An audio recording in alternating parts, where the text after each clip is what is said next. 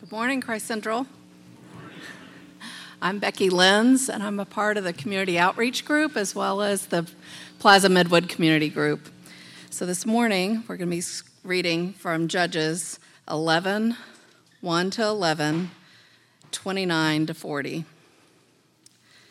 Now, Jephthah of Gilead was a great warrior.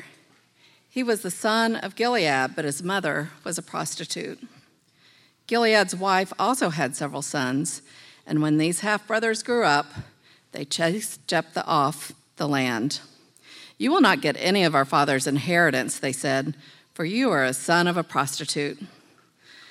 So Jephthah fled from his brothers and lived in the land of Tob.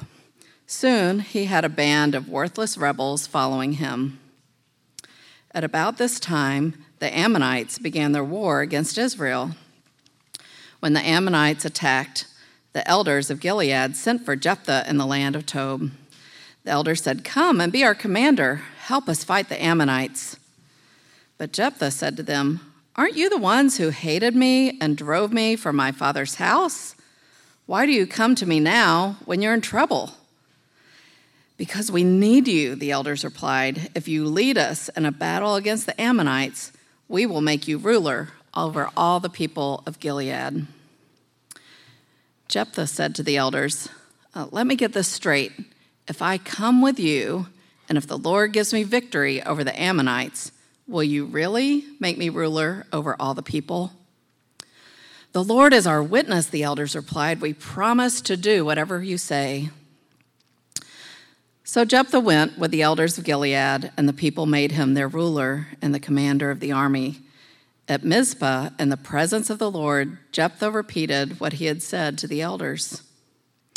At that time, the Spirit of the Lord came upon Jephthah, and he went throughout the land of Gilead and Manasseh, including Mizpah and Gilead, and from there he led an army against the Ammonites. And Jephthah made a vow to the Lord. He said, If you give me victory over the Ammonites, I will give to the Lord whatever comes out of my house to meet me when I return in triumph. I will sacrifice it as a burnt offering. So Jephthah led his army against the Ammonites, and the Lord gave him victory. He crushed the Ammonites, devastating about 20 towns from Aroer, in an area near Minnith, and as far away as Abel Keramim. In this way, Israel defeated the Ammonites. When Jephthah returned home to Mizpah, his daughter came out to meet him, playing on a tambourine and dancing for joy. She was his one and only child. He had no other sons or daughters. When he saw her, he tore his clothes in anguish. Oh, my daughter, he cried out, you have completely destroyed me. You've brought disaster on me, for I've made a vow to the Lord, and I cannot take it back. And she said, Father, if you have made a vow to the Lord, you must do to me what you have vowed, for the Lord has given you a great victory over your enemies, the Ammonites.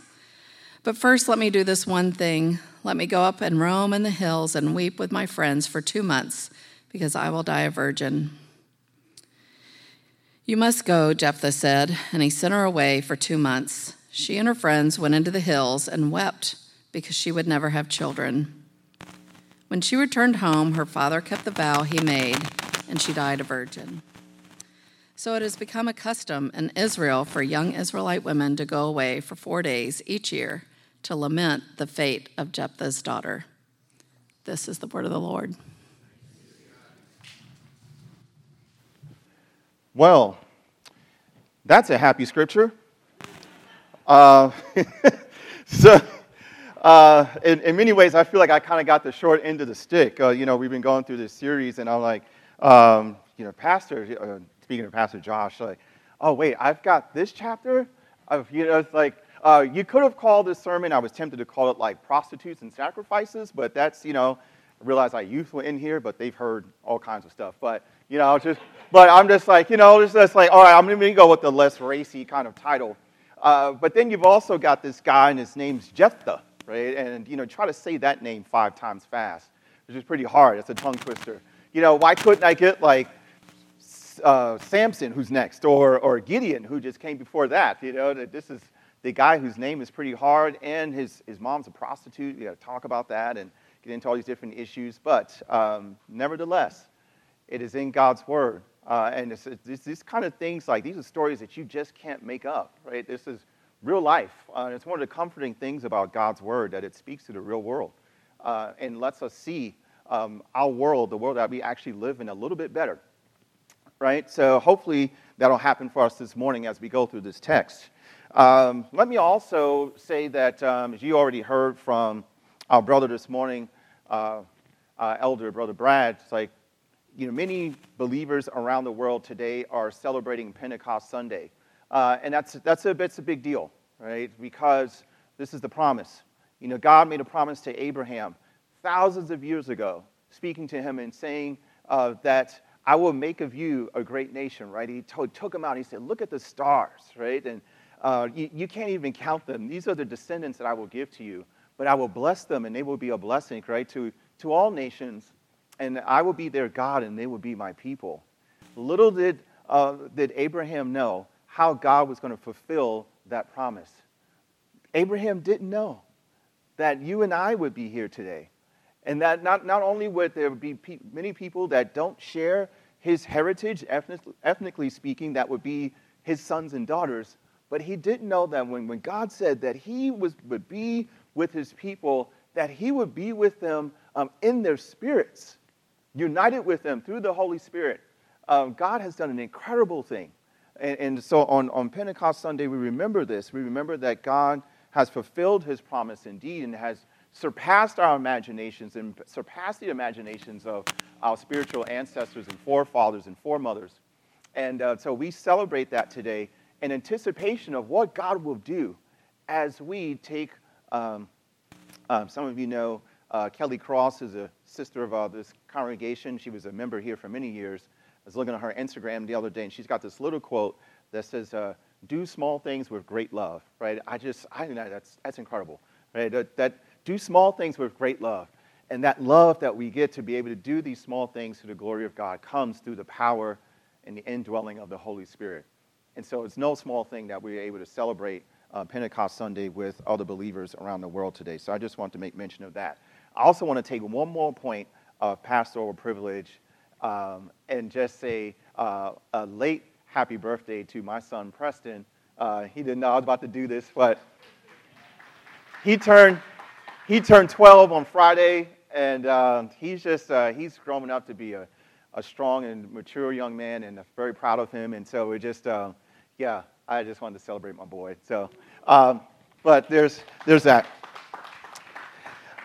All right, so here's this here's this text that we're we're into and like wondering what in the world happened. Like, what did did some did uh, this man who's supposed to be a judge did he really just sacrifice his daughter? Like, what's going on? We're going to get to that. All right, but um, before we get into all that, and I'm going to try to be somewhat brief because I know we've got um, our youth in here with us today. We've got many guests, some of whom I'll mention here later on. Um, but um, let me just remind you of this what we're doing with this series. So we've been talking about, as we've been going through the book of Judges, we've got this theme that, um, that Pastor Josh and others have come up with about an imperfect Savior. And the judges were people that were, they were military leaders that God would raise up to rescue his people whenever they were in trouble from foreign powers. And so this was a cycle that would happen over and over and over again. Every, um, uh, every several years or so, like Israel would find themselves being oppressed by foreign power. Now, it wasn't simply because like other powers were, were jealous of them and wanted their land. It was mainly because Israel had sinned. Uh, as you read the book of Judges, you see over and over again that they had, um, that the, the scripture tells us that they began to do what was evil in the sight of the Lord. They began to worship different gods. Now, you know, you would think, like, especially in our culture today, like, hey, this happens all the time. Like, people have all kinds of different gods and such, but these are the people of God. These are the ones who uh, have received the oracles of God. They have received the commandments, and many have entered in through the sign of circumcision, and their, their children and their children's children have been raised up underneath the law and uh, had heard the words of the prophets, and it was their ancestors that have been freed from slavery in Egypt, and yet they have begun to, in their hearts, turn away from the God who had delivered them and begin to give themselves to foreign idols. And so God would judge them because of their sin, but because he grew impatient with their misery, because God is merciful, and because God remembered his promise to Abraham, he would bring them relief and rescue through these judges that he would raise up. And so, um, but we understand that the, these saviors that God had raised up to help his people were imperfect, right? They, they could not save God's people from what they really needed saving from. And so, as we're going through the book of Judges, we are looking at the, we are also looking at how their actions point us to the perfect Savior who would come, who is Jesus. So, we're looking at um, through the, the, the ministry and the lives of these judges to help us see Jesus a little bit more clearly. And we have to do this in our day because if we're honest with ourselves, if we're honest with ourselves, it is not just these judges who are imperfect saviors, but many times we find that we ourselves are trying to imperfectly save ourselves. And so we need to remember the one who, uh, who conquered death and is risen, and whom God has set apart as the true Savior, the only Savior of humanity and of his good world that he has made. Um, one way we try to do this, one way that we try to save ourselves, is by managing our reputations. Anybody know what I'm talking about? Trying to manage our reputations, right? And I, don't mean doing good business, right? That's it. You're supposed to do that. That's good, right? Uh, I, I, don't mean making sure that you bathe right before you leave the house, right? Or before you go to bed, you're taking a shower. Like, that's good, right? You want to manage? That's a good reputation. You don't walk around being the, the smelly person, right? So that's, that's good. Um, but, you know, I, what I, I'm talking about is this whole idea of trying to feel worthy of living. Managing your reputation so that you feel worthy of living. So I will simply start with this just a couple of questions. First, to all my young people in the room Are you tired of managing your reputation? Are you tired of it? And to the rest of my family here, to the rest of the family, all, are, are, are you weighed down from trying to always, you know, having to uh, so called prove your quality? Right? Like, like uh, you know, some of you remember this, the, the rap artist, Birdman, right? Are you tired of trying to, you know, get others to put some speck on your name? Right? Is that, you know, are you, are you just getting exhausted from, from doing that? Has that become a part of your life, a rhythm, a habit? That has begun to weigh you down, well, there's hope for you this morning. There's hope for us as we listen into the story of Jephthah. And so I'm going to talk to you this morning about the promise of honor. Uh, and this is promise that can set us free as we seize uh, three things that I, think this, uh, the text, that I just want to point out from the text. Uh, it, it, will, this promise will set us free as we, as we seize our, our longing for honor, right? Also, the, the gift of honor, and lastly, the work of honor. Right? So we look at our longing, the gift, and the work. Well, you know, it's probably helpful just to get our definitions together here. So in the dictionary, in Merriam-Webster dictionary, defines or describes honorable as one whose worth brings respect. One whose worth brings respect or fame. Uh, it is also describes it as uh, a good name or public esteem. And that part's important. It's public, right? Uh, to be honored is to have social credit, it's to have a reputation. Right? And, and there's, a, there's a longing that we have, that each of us has, and it's driving us toward things. And let, me, let me unpack this a little bit. Let me give you all just a few examples here, just so you kind of get the idea of what I mean. That there, there's this longing that we have there's something that is within us that is driving us. Something drives us to compete for trophies and for romance. Something drives us to imitate, as best as we can, popular people on social media or in the movies. Right? Something drives us to, uh, drives parents to over punish their kids or to coddle them. Right? Something is driving driving lies and gossip in the locker room or even in the powder room. Something drives us to accept people into our lives that we really shouldn't and to not accept people into our lives that we should. Something is driving us to sort of like if we're if we're like in a room full of people something drives us to sort of shimmy toward that part of the room where people are laughing right? Especially if there's like dry conversation over here and like oh yeah let me go over there right? Something drives us to do that. Something drives us to show up at the party dressed or behaving as someone that we're really not. Something drives nations to go to war. And, and, and we're, we're, we're longing to be honored. Right? In a world where shame exists. This is why we, we have this longing because we're, we're longing to have honor in a world where shame exists. And all those different examples uh, touch all kinds of people. It touches ministers too, right? I'll just let you know that. Right? So, one example I can share from my, from my own life is I, as a pastor, I have, and it's, and it's been an honor, right, to, to be in multi ethnic spaces like this. But there have been times in which I've asked myself the question but wait, as an African American pastor in multi ethnic spaces, am I now no longer a part of the struggle of my people? Right? Am I, am, I, am I somehow outside now? Have I become dishonored as a black man? Right? Uh, and have I become an illegitimate son of my people? It, these are questions, and, and it's not just something that, um, that, that, that African American pastors or people of color may wrestle with, and you heard some of this in David's story earlier, uh, right? But it's something that leaders of various ethnicities struggle with, right? All of us have a cultural or family narrative for success. All of us have that. And we're trying to measure up to it to some degree. But it is that shame that we fear or the shame that we feel that drives us into the world looking for honor. Right? And, and there's some among us too who are uh, or, or close to graduation or have already graduated or you know somebody, right? This is that time of year where people are leaving high school and, you know, launching into the world as young adults, right? And so even for those of, for, for those of you and those of them who are going through that, like, help them to think about this that you might be going to the world already bearing shame, and you might be driven to seek honor for yourself because of it. Jephthah, as you look at his story, he was forced out of his house.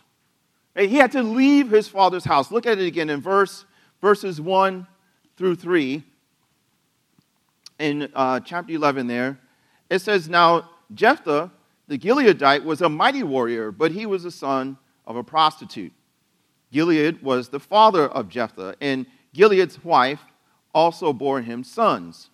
And when his wife's sons grew up, what did they do? They drove Jephthah out and said to him, You shall not have an inheritance in our father's house, for you are the son of another mother. Right? Then Jephthah fled from his brothers and lived in the land of Tob, and worthless fellows collected around Jephthah and went out with him. so here's, he's the firstborn. And the firstborn is supposed to get the inheritance. This is how it works. It's how it works in traditional cultures, and in many ways still works that way in modern societies too, right? that, you know, if you're the firstborn, you should expect a lot. A lot's coming to you. So, you know, like some things are working towards. And my, my daughter might be smiling right now. She's firstborn. So, but so there's, right, you're the firstborn, so you, you expect the inheritance. Okay? And yet, Jephthah was robbed of this because his, you see here, his, his brothers, right, they go, wait, there's more for us if we can get rid of this guy. Right? So, uh, and here's the obvious. Like, he's got a different mother. And he doesn't just have a different mother, she's a prostitute, right? Now, so now, young people, I'm sure you already know what a prostitute is, and don't worry, parents, I'm not going to break it down, but I just, I'm pretty sure they already know, right? So, um, so th- this was not a good thing. And so they, they bring it up. Now, in, in, the, in the culture during this time, this was not uncommon, especially not during this time, especially in the life of Israel, right? For, for men to have had children by prostitutes. Right? This was like, it was, it was pretty common. So that wasn't, that wasn't uncommon. But what happens here is that Jephthah's brothers decide to use that as an occasion for their greed. And so they shame him, and, and he gets shunned. He literally gets shunned. He's cast out. He is forced to run away from home so that they can take what was due him for themselves. And so Jephthah is now living in shame, and he has to go out and he has to live apart from his own people, right, until they needed something. There's an example, I think, uh, um, in, in books and, also films that, I, that came to mind as I thought of this story. And uh, y'all know I'm like a fan of Lord of the Rings. And if you watch uh, the first movie, Fellowship of the Ring, or you read the book, you know this character named Boromir, right? And, and Boromir uh, joins the Fellowship, and you think he's going to help Frodo and Sam to be able to get the ring and you know take it to you know the fires of Mordor so that it's you know it's finally destroyed. Um, but he doesn't, right? So this isn't a spoiler here. I mean, this book's been out for decades, right? So, uh, but you know, so, so but but he's like, you know, you you think he's gonna, you know, he's a part of the fellowship. He's he's on board. But no, something else is, is driving him. And it, every time he gets near that ring, he's just like, he's like little hobbit, you know, just, just, give me that ring. Like I could, I could do great things for my own people. And then what you find out later on is that what's driving him uh, toward this is the way that his father feels about him. His father, Denethor, like he, he has a brother, you know, Faramir, and he's just like, you know, Faramir's like the golden boy.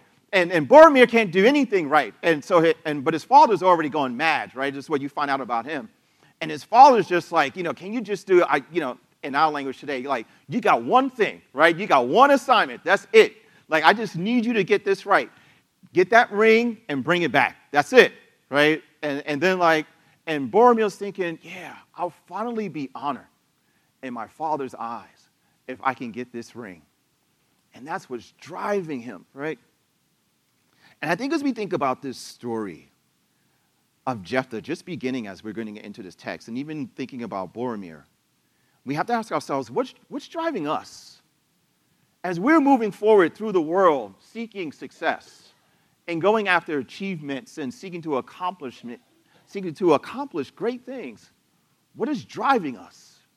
That's why it's important to take a look at our longings here, right? Because if we don't, we can get into danger, as Jephthah did, as we'll discover here in just a minute.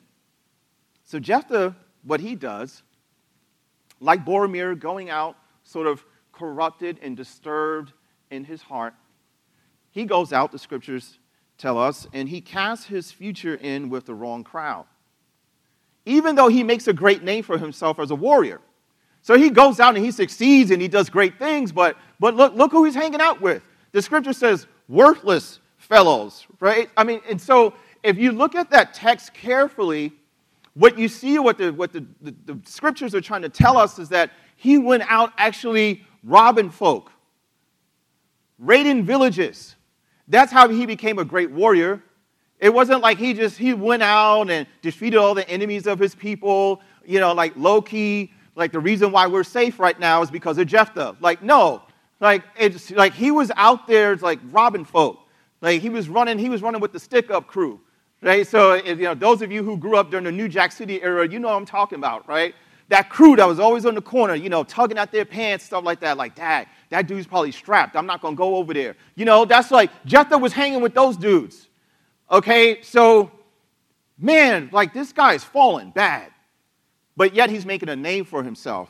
Now, we think about that, we go, hmm, man, that, that seems like an extreme. That's not me, or that's not anyone that I know. But again, you have to ask yourself the question like, who are you running with these days? Who's your crew? As you're out there, right, uh, attempting to, to make your mark in the world, who, look around. Who surrounds you as you're doing this? Where has your longing taken you?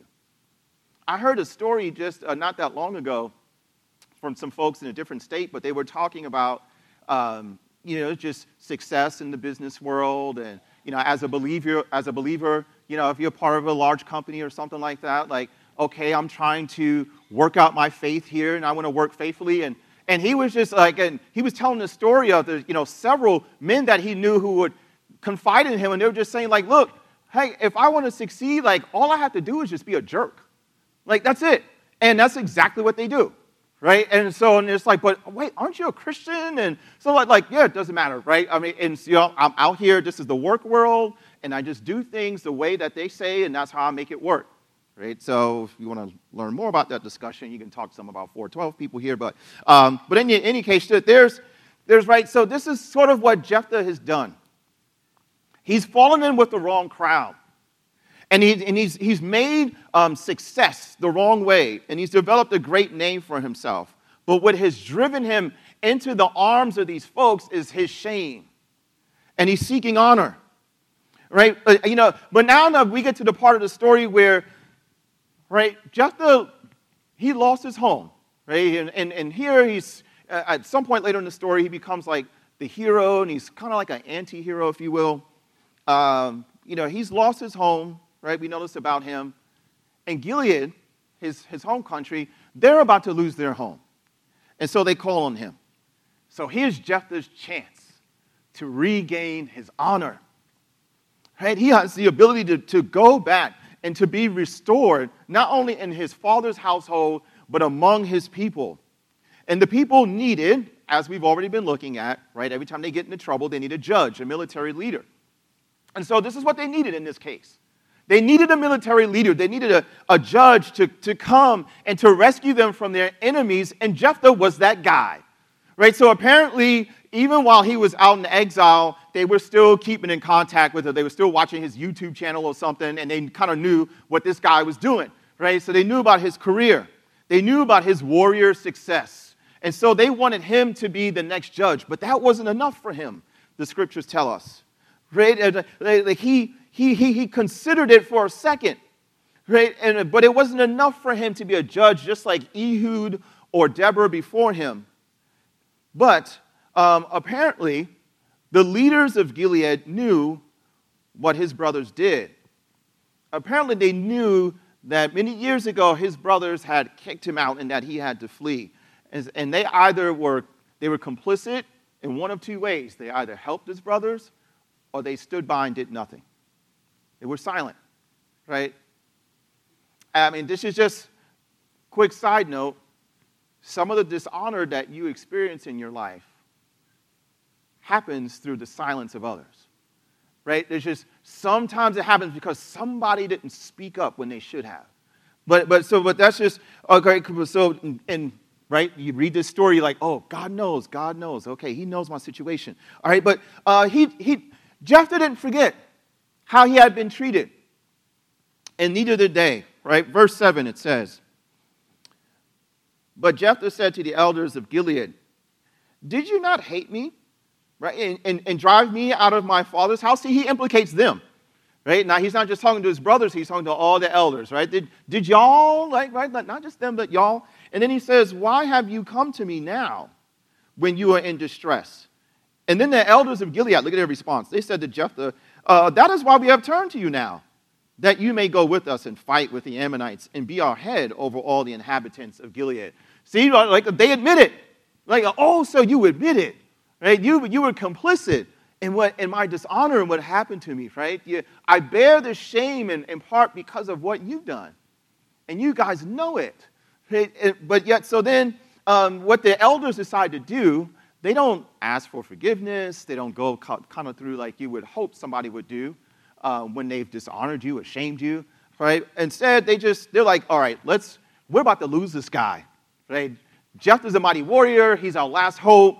Let's sweeten the pot a little bit, right? So they, they, they, they come back with a better offer, right? They, they strike the, they do the deal, right? And they're, they're like, okay, look, we'll, we'll make you the, the ruler. Now, now, that was hasty. Here's why that was hasty Okay, because during the time of the judges, remember this, this predates, this is before the monarchy in Israel. So they didn't have kings. The only king was supposed to be God. That's it. But as you learn from the very like first chapters of Judges, Israel had forsaken God as their king. And so they're coming up with all these little ways to wheel and deal and they're trying to make stuff work. Right? And so here, here's what they do is that with Jephthah, they get desperate and they're just like, hey, look, we'll make you a ruler over us. And that's going to cause problems for them later with their neighbors, as you see in, in chapter 12, if you read that. But then it says, um, the scriptures tell us that that he, uh, as you read this, you, you see that in the life of Israel, right, that, that, that God is, was supposed to be the only ruler over his people. To have a ruler over any part of Israel was abnormal at that time, right? And, but they were desperate. But Jephthah was desperate too. He, he, he, he wanted to, uh, to make a deal so that he could redeem himself.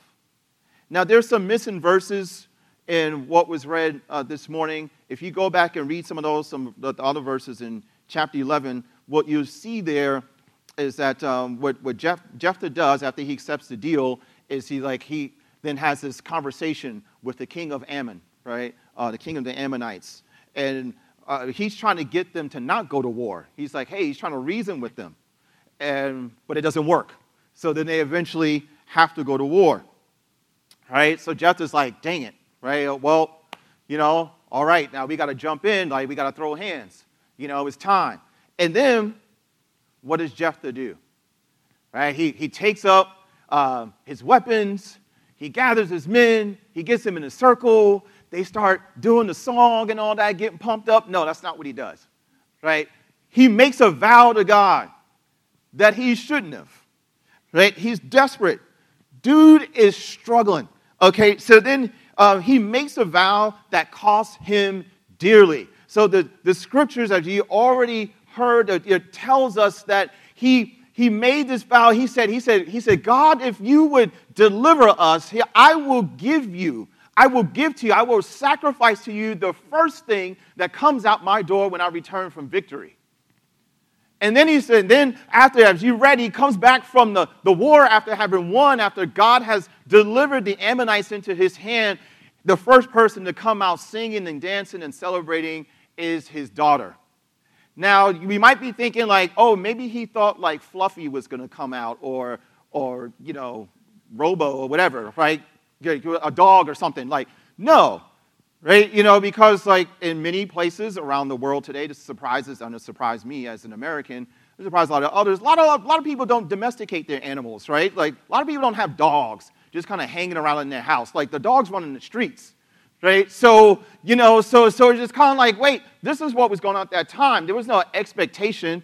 So Jephthah didn't make this vow thinking like, okay, I'm to ask the Lord of this and maybe my dog will come out. You know, he's kind of old and crotchety anyway. Like, it might be his time. Like, maybe like, so if God chooses that dog, you know, that's it. And I'll just sacrifice him. It's all good.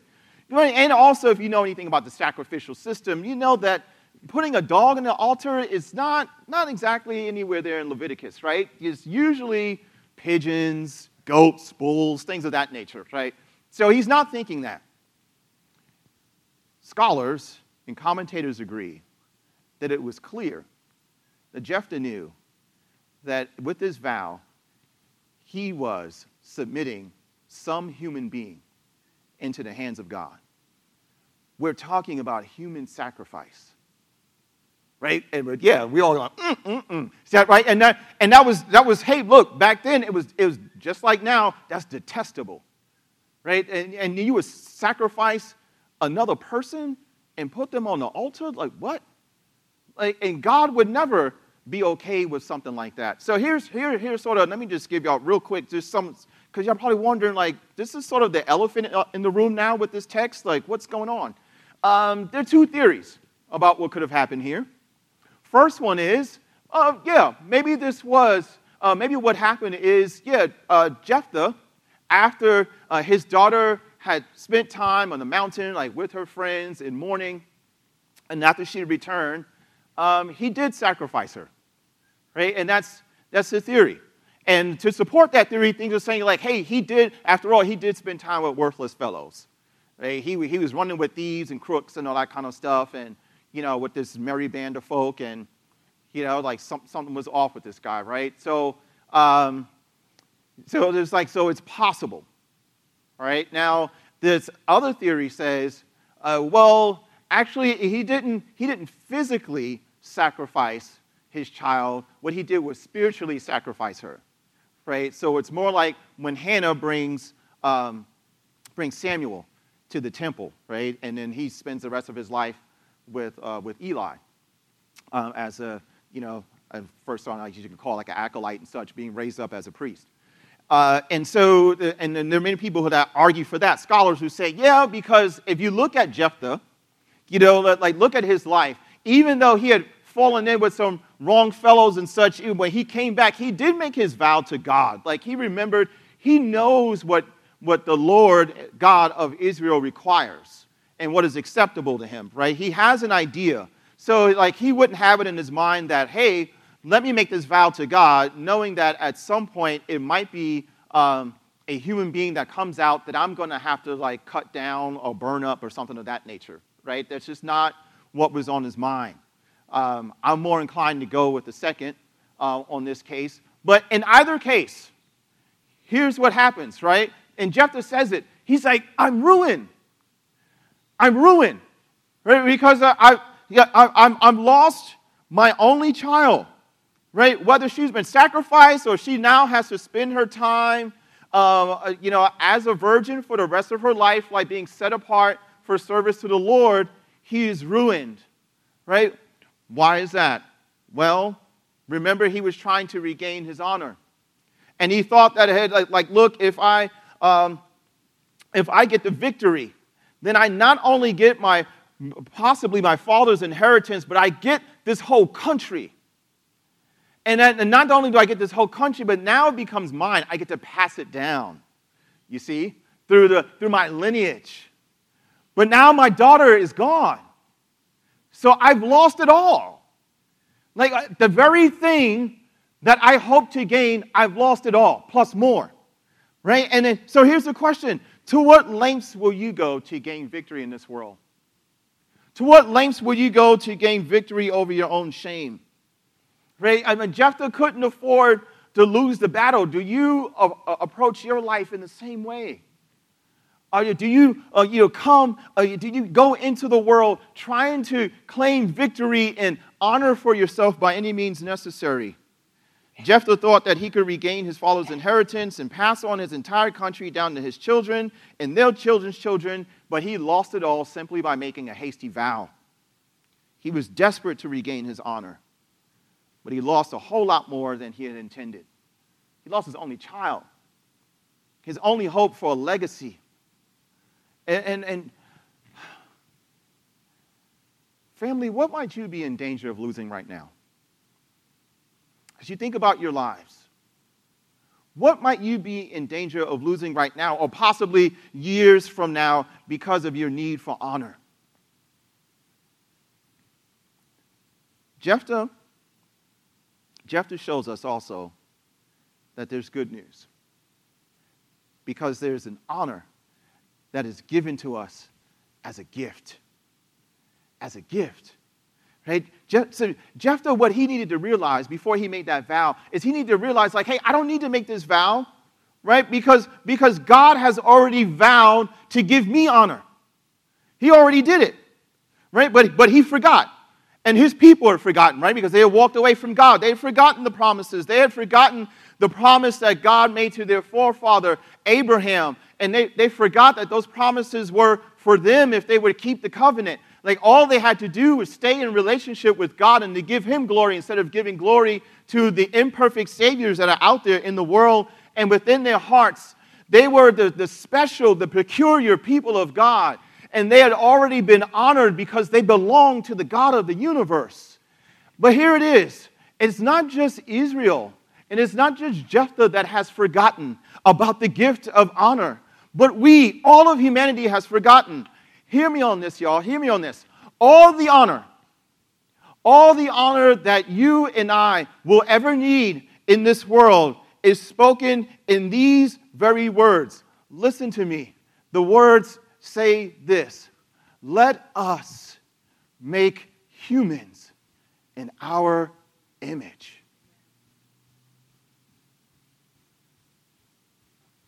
Let us make humans in our image according to our likeness, and let them have dominion over the fish of the sea, and over the birds of the air, and over the cattle, and over all the wild animals of the earth, and over every creeping thing that creeps upon the earth. So God created humans in his image. In the image of God, he created them. Male and female, he created them. O woman, O man, you have been made after the image of the invisible, glorious, beautiful, majestic, incomparable, all powerful, and mighty, everlasting God. What more honor do you need? You are a human being. Simply by being a human being, you have the greatest honor that there is. Right? It's a uh, right this minute, right now, as you sit here and breathe, you are a living image of the invisible, almighty God of the universe. But do we think so little of God? Do you see how, do you see how our, uh, the way that we esteem Him affects the way that we esteem ourselves? We've lost our way, people. Right? We've lost our way. But it, it is an honor that God gives to us. It is not earned, it is conferred. It is a gift. And you and I were made as a gift. God has made us as gifts to this world and gifts to Himself. But as you know the stories, you've read it before in Genesis, you know that the enemy, that the deceiver, the liar, Satan, that he came and he spoke words of shame to Adam and Eve to, to instigate what we can call the second most dishonorable thing that has ever happened in history. He said to Eve and to Adam, Did God really say? And then after that, it was, it was a wrap right? He said, in, in other words, don't you see that God is withholding honor from you? You could be equal with him. Right? And, you know, today we would say, you know, hey, look, like if we, if we were speaking in Satan's terms, we'd be like, hey, you know, me personally, right? I wouldn't take that if I was you. You know, like, uh, look, like, uh, you know, God's trying to keep you down. He's holding back, right? And so they believed him. And from that point on, Shame became the name of the game for our lives. We've lost our way as human beings, and our spirits have been naked and ashamed ever since. We have been sneaking and scrambling and stealing and starving one another to regain our honor. But there is a gift. There is a gift that has been promised from ancient times. In Genesis chapter 3, the Lord said to the serpent, I will cause hostility between you and the woman, and between your offspring and her offspring. He will strike your head, and you will strike his heel. He was speaking of Jesus. And he says, like, like Jephthah, the, the Apostle John tells us that, that Jesus came to his own and his own people did not receive him. And the prophet Isaiah says that, that Jesus was despised and rejected by men, a man of sorrows and acquainted with grief. And as one from whom men hide their faces, he was despised. And we esteemed him, we honored him not. But Jesus suffered all of that so that you and I could be redeemed. And like Jephthah's daughter, Jesus, and according to the book of Acts, it says that he was humiliated and received no justice. Who can speak of his descendants? For his life was taken from the earth. But, brothers and sisters, I'm here to declare to you this morning that we have we, we started out as people who were who were and we still are right images of the invisible immortal god but that image has been defaced and we are ashamed because of sin, but because, because God has sent Jesus, we now have a way, we have a gift for our honor to be restored. The gift of honor is in the promise of the Lord. And that gift is our humanity redeemed. That is the gift. Jesus, you know, I, I, hear this often, and, and, and, you know, I say this respectfully. You know, that, that um,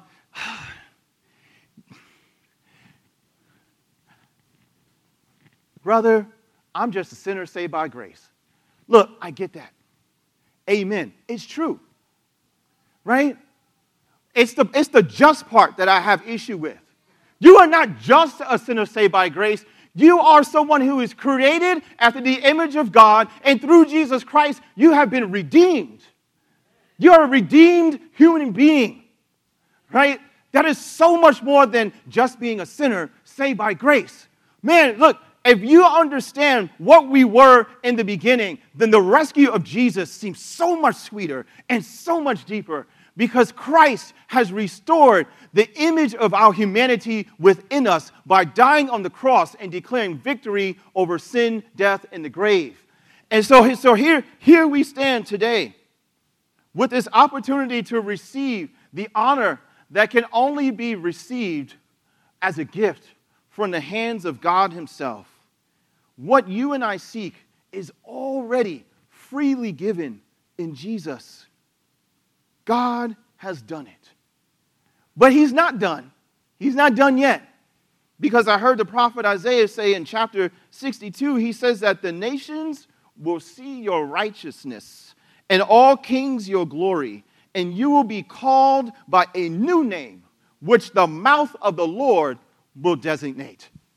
God has also new honor stored up for you. So, so you see how you see how like the honor that you seek is, is wrapped up in the, in the love and the, the providence in the hands of God. Right? So here, here's it. And let me get to the, the final point. I see some of our kids have come back in. Look, here, here it is. We need to also seize the work of honor. Okay, so we get the gift. Right? What, what, what God has done for us. He, he has made us after his own image. He has restored that image uh, in, us through Jesus, and he has something else in store in the future. So, what is the work then of this honor? Like, once we have received it, well, we are called to live in the honor of Christ, which sets us free to work for the honor of others. And we work for the honor of God. Right? We are, we are called we are called to be gifts that give themselves away. So often we go out into the world trying to receive honor for ourselves and we keep it. But the call that has been placed upon us is to realize that we, in Christ, we already are gifts and we go out into the world to give ourselves away. Here, let's just another quick little aside. Like, hey, I hear it. You know, I've heard speeches already, you know, commencement addresses and such, and they're just like, hey, you know, you're going out into the world, kids, and you're about to, you know, go to these colleges and stuff like that. And man, it's a crazy world out there. And, you know, you need to remember if you're a Christian, you know, who you are in Christ and stuff. And like, look, yes, amen to that. Again, yes, amen. I'm, I'm speaking in a nuanced way. I'm hoping y'all follow with this. But it's just like, yes and amen to that. But wait, there's more, right? You, you don't just go out into the world, young people, and going like, let me find out how to protect myself, you know? Because it's like, these people out here. No! God has called you to go out and you are to remember who you are in Jesus so that you can give yourself away. The world needs you. That's why you remember who you are. Because if you, if you don't remember who you are, the world suffers for it. God has made you a gift, and you are to give yourself away. That is the, that is the vision. Right? And, then, and it's given to us. This is like Philippians chapter 2. It says, Have this mind among yourselves, which is yours in Christ Jesus, who, though he was in the form of God, did not count equality with God a thing to be grasped, but emptied himself, became like one of us by taking the form of a servant, being born in the likeness of men, and being found in human form, he humbled himself by becoming obedient to the point of death, even death on a cross. That Jesus had given up his place of honor uh, among the, the Father and the Holy Spirit in heaven and came and suffered so that you and I could have our humanity restored in Him. And so, therefore, if we are to follow Him, if we say if we look at Jesus and we go like the Mandalorian, this is the way, then then we go, okay, now how do I then practice this? How do we practice this? How do we become a community that outdoes one another in honoring one another at cost to ourselves? The world is desperate to see that kind of community, and it needs it.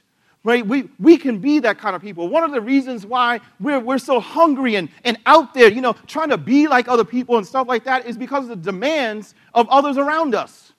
And, and if, if our society would begin to cool down and begin to receive honor from God rather than trying to get it from its achievements and such, then we wouldn't feel so much pressure to do the same thing. Right? So, so do you see the need here? This is why the, the church is called to be this kind of community that, that outdoes one another and honoring one another. We will then, if we do this, we will be set free to sacrificially invest in the name of God and others from our hearts. And that is a radical thing. We are called to do honorable things because we're already honored. And even, this is what Jephthah needed to remember even if what I set out to do doesn't work out, I'm going to be all right. I'm going to be fine. Like, Jephthah, what if you had lost the battle? Right? It's good that you won, that you got the victory, right? Because, you know, lives would have been lost, all these different things, but man, God still would have had a plan. And that's the point, right? God is in control. God has my good in his, in his heart and in his mind. So even if it doesn't work out, Jephthah should have remembered I already have a name, and so do you. So pursue your honorable causes, get after them. Go out there and, and, and do wonderful things. But remember that you were meant to take up all of your achievements, all of your beauty, all of your privilege and your dreams, and you're to give them away to promote the good of others and glorify the Lord. And um, last week, of course, well, I guess it feels like, I guess two weeks ago now, almost, um, we mourned, uh, many of us, you know, the, the loss of uh, some leaders in this denomination, in PCA, um, Brother Harry Reeder and also Brother Tim Keller. And, um, you know, many of you know that I, I had uh, the privilege of serving with Tim for a long time, and, well, three years. Again, Gen X, right? Uh, so that's a long time, three years. What? Okay. Um, but, um, uh, yeah, I will miss him dearly. Uh, and so, uh, some of you may have seen this. If you haven't, I, I would um, commend it to you. His address, his last address that he gave um, to the church that he founded. If you go to Redeemer's website, you can find it. And um, one of the things that he said on there just stuck with me with regard to reputation. It's actually the last thing that he says on the video before it goes black. And he says, Don't worry about your reputation. Don't worry about your credentials. Don't make your ministry success, or for the rest of you, right, your success at school, your success in your workplace, your success at home, and your family. Don't make that success your identity. Uh, so as things don't go well, you feel like an utter failure and you just freak out. He said, don't make getting a name, and I speak into Redeemer, so in New York, but we could also say in the Queen City, right, in Charlotte. Don't make getting a name in this city your main thing. But lift up Jesus' name. Lift up his name. Hallowed be thy name. Forget yourself. Forget your reputation. Jeremiah 45 5. Are you seeking great things for yourself? Don't do it lift up the name of Jesus. And in his name, in his honor, you will find your own. God keeps his promises, and he cannot fail. Thanks be to God. Let's pray. Father, we thank you that you have chosen to honor us by first creating us out of your love. Lord, you are under no compulsion, but it simply pleased you to make us. And so we are here because you say so. And God, we have uh, given ourselves, as you know, in, in many ways, um, to try to reclaim honor for ourselves, to erase uh, the shame that we might feel in our hearts and in our lives, or the shame that we, we fear may be coming. But Lord, would you help us once more to entrust ourselves and our reputations into your hands? For you have told us in your word that you are moving all of global history, all things, you are causing all things to work toward the good of those who love you and those whom you have called according to your purpose, Lord. So, Father, help us to stand in that dignity today so that we might become a people who outdo one another in honoring each other, and that we might be a people who do this so that we can give ourselves away to, the, to others around us and glorify your name, and to serve you and others just as your Son did for us and continues to do even this very hour. We pray all this in the matchless name of Jesus. Amen. Amen.